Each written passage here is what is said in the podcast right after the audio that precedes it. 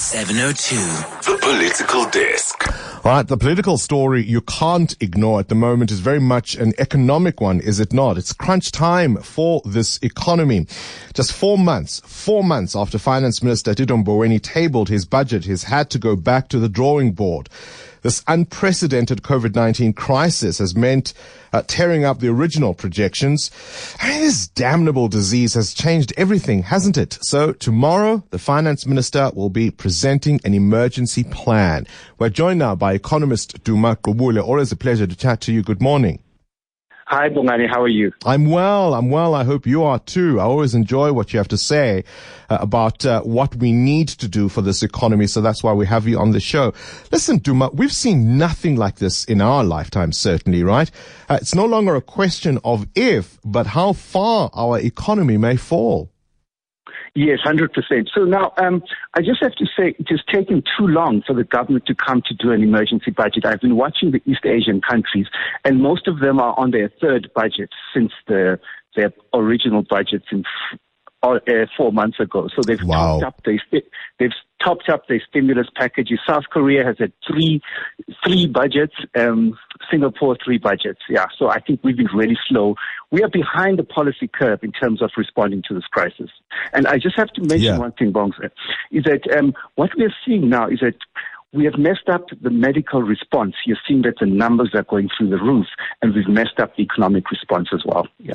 But is Tito Mboweni the man then for this moment? We know he's not been afraid to speak openly. He's uh, quite happy at times to disagree with his uh, comrades, with his cabinet colleagues. Uh, is he the man for the moment? No, no, no, no. You, you know what? There were these are this is a group of economists that came in 1993. Tito Mboweni, Trevor Manuel, and then later younger um, Kganyago. They were appro- They might have been appropriate 20 years ago, but they're certainly not appropriate right now. Because Why not? What I've, I've, because I've been watching uh, very closely the responses of every single country in the world, and I can tell you right now, they're so behind the policy curve in terms of innovation how to address this um, thing. Yeah. In terms of the budget, Bongani, um, the most important number is the the GDP growth number. Now, um, the budget was 0.9% GDP growth, and we just have to bear in mind that every year for the past 10 years, the Treasury has had a wrong GDP growth forecast. Now, the GDP growth forecast um, influences every other number in the budget. Yeah. So now what's going to ha- yeah, so what's going to happen uh, now is that tomorrow they're going to announce a GDP forecast of 7%, okay? Now, that is lower than what other people like myself and every other economist in the pr- who doesn't work for government is saying, which is probably 10%. So, um, so let's say we go with 7% GDP contraction. Now, Bongani, just think that through. In the global financial crisis, our economy tanked by 1.5%. Right. And then we lost, we lost 1 million jobs. Now, this one, let's t- use the government's one, it's five times worse than what happened in the global financial crisis. Does that mean that the jobs will tank five times more than 1 million? We don't know. We've never seen this before, as you said, yeah. So it, it is the worst crisis that we've ever had for a century, yeah, yeah. Look, it's a perfect storm, is it not? Because obviously there were a lot of problems that we had uh, for this economy before COVID-19. Uh, and there's a view now, and I think you, you, you are part of this. Uh, Tito Mboweni says this as well, that unless we change our behavior, uh, he says we're facing a sovereign debt crisis by 2024. In layman's term, in layman's language, what does that mean? What does a sovereign debt crisis mean? Uh, why would we fear going to the IMF uh, with a begging bowl? Okay, before, before you get there, um, um, in terms of, um, so, sorry, I just lost my train of thought. Just, um, you know, um, oh, the, the big number, the second big number, this is what I was going to say, Bongani, is um, the budget deficit. So the budget deficit will double from what was forecast um, in the last um, budget. So we're going to need to borrow 750 billion rands this year compared to 370, and that is 14%, I think, of GDP, as opposed to 7% last time. And the the the, the debt to GDP ratio will be 81% as opposed to um, what they budgeted of 61%. So that is what we're talking. We're going on a huge. Now, what I, I should say, Bongs, is that um, every single country in the world will have a huge increase in their debt to GDP ratio of 10 to 15 percentage points.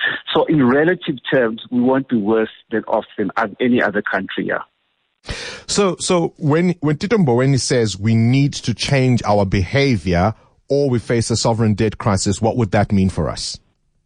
Okay, so what he says is different from what I say. So he's saying, now the problem you have to remember, Bongs, is that um, these guys, everybody asks me wherever I go, do my, these policies have been there for 26 years. They clearly have not worked. What yeah. would it take for them to change this policy? Because whichever way you slice the, da- slice the data, the ANC's performance since 1994 has been horrendous. We haven't made any in, any progress, unemployment, poverty, inequality. And what COVID has done is just exacerbated all these pre-existing problems in our economy and pressed fast forward on every single one of those problems. Right. Unemployment, fast forward, poverty, fast forward, inequality, fast forward. And you're seeing all these like inequalities fast forward in our economy. And surely we can't continue insanity doing the same bloody thing every year. And hoping and for a different result, right? Different result, yes, yes, yes, yes, yes. The other thing, of course, is it'd be one thing if you could talk about uh, misadventures uh, in, in, in, the sense of uh, policies that were wrong or incorrectly applied.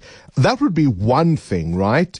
Um, but one of the other problems that we're dealing with is, I mean, today, for example, uh, begins uh, the trial of Jacob Zuma. Uh, and we're seeing that not even this virus has stopped uh, the cancer of corruption.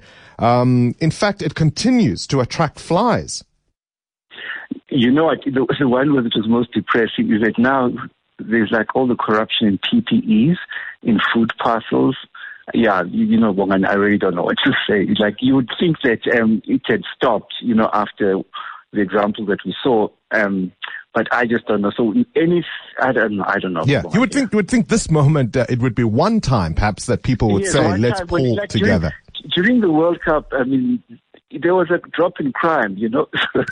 so, um, let, let me ask you this question: two things uh, before I let you go. What would be bad, and what would be good for the minister to say tomorrow? Okay, we know what the minister is going to say. So, what the minister should say is that you know, we don't need to have a sovereign debt crisis. We've got a central bank.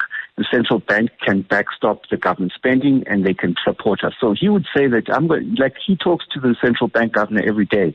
And, um, like he would say that the central bank and the PIC are going to step in and help us um, finance this response to the crisis that we need to do. I would say that's the most important thing here. So we need a united, uh, united. Um, so if you look at the U.S. Fed, it was, it, and you look at the Bank of England, it's a coordinated, it's a coordinated announcement. What you saw when the Bank of England announced their stimulus, the government, it was on the same day. So the, the Bank of England and the Treasury, Chancellor of the Exchequer, they announced their response to the crisis on the same day. And so we need a more coordinated approach to, to and we used to use extraordinary policy tools that we've never used before to address this crisis here. Any silver lining? No, there's nothing. There's nothing positive. I was talking to um, on a webinar yesterday, Thabi Leoka, and she says, "Do "Duma, nothing you say is ever positive." And I said, "Yeah, there's positive." so um, um, yeah, like I mean, you've just had an earthquake what can be positive about having an earthquake? I don't. Recovering, recovering, pulling together, everybody yes, putting, yeah, rolling up their sleeves. I mean, we've got a big infrastructure uh, uh, discussion this morning. Yeah, yeah, uh, so th- there are some I, I positives. yeah, yeah, I heard you talk to the to the to the Kosiento yesterday, and I was just thinking, you know, the economics 101.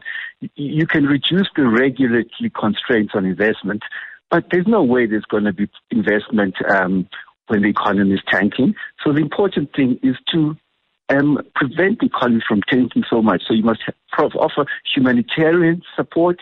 You must offer disaster relief to all the industries that are affected. And those are things that you have to do to prevent it from getting worse than it is currently. All right. Telling it like it is. Tough medicine there from Duma Gqubule, economist on the line.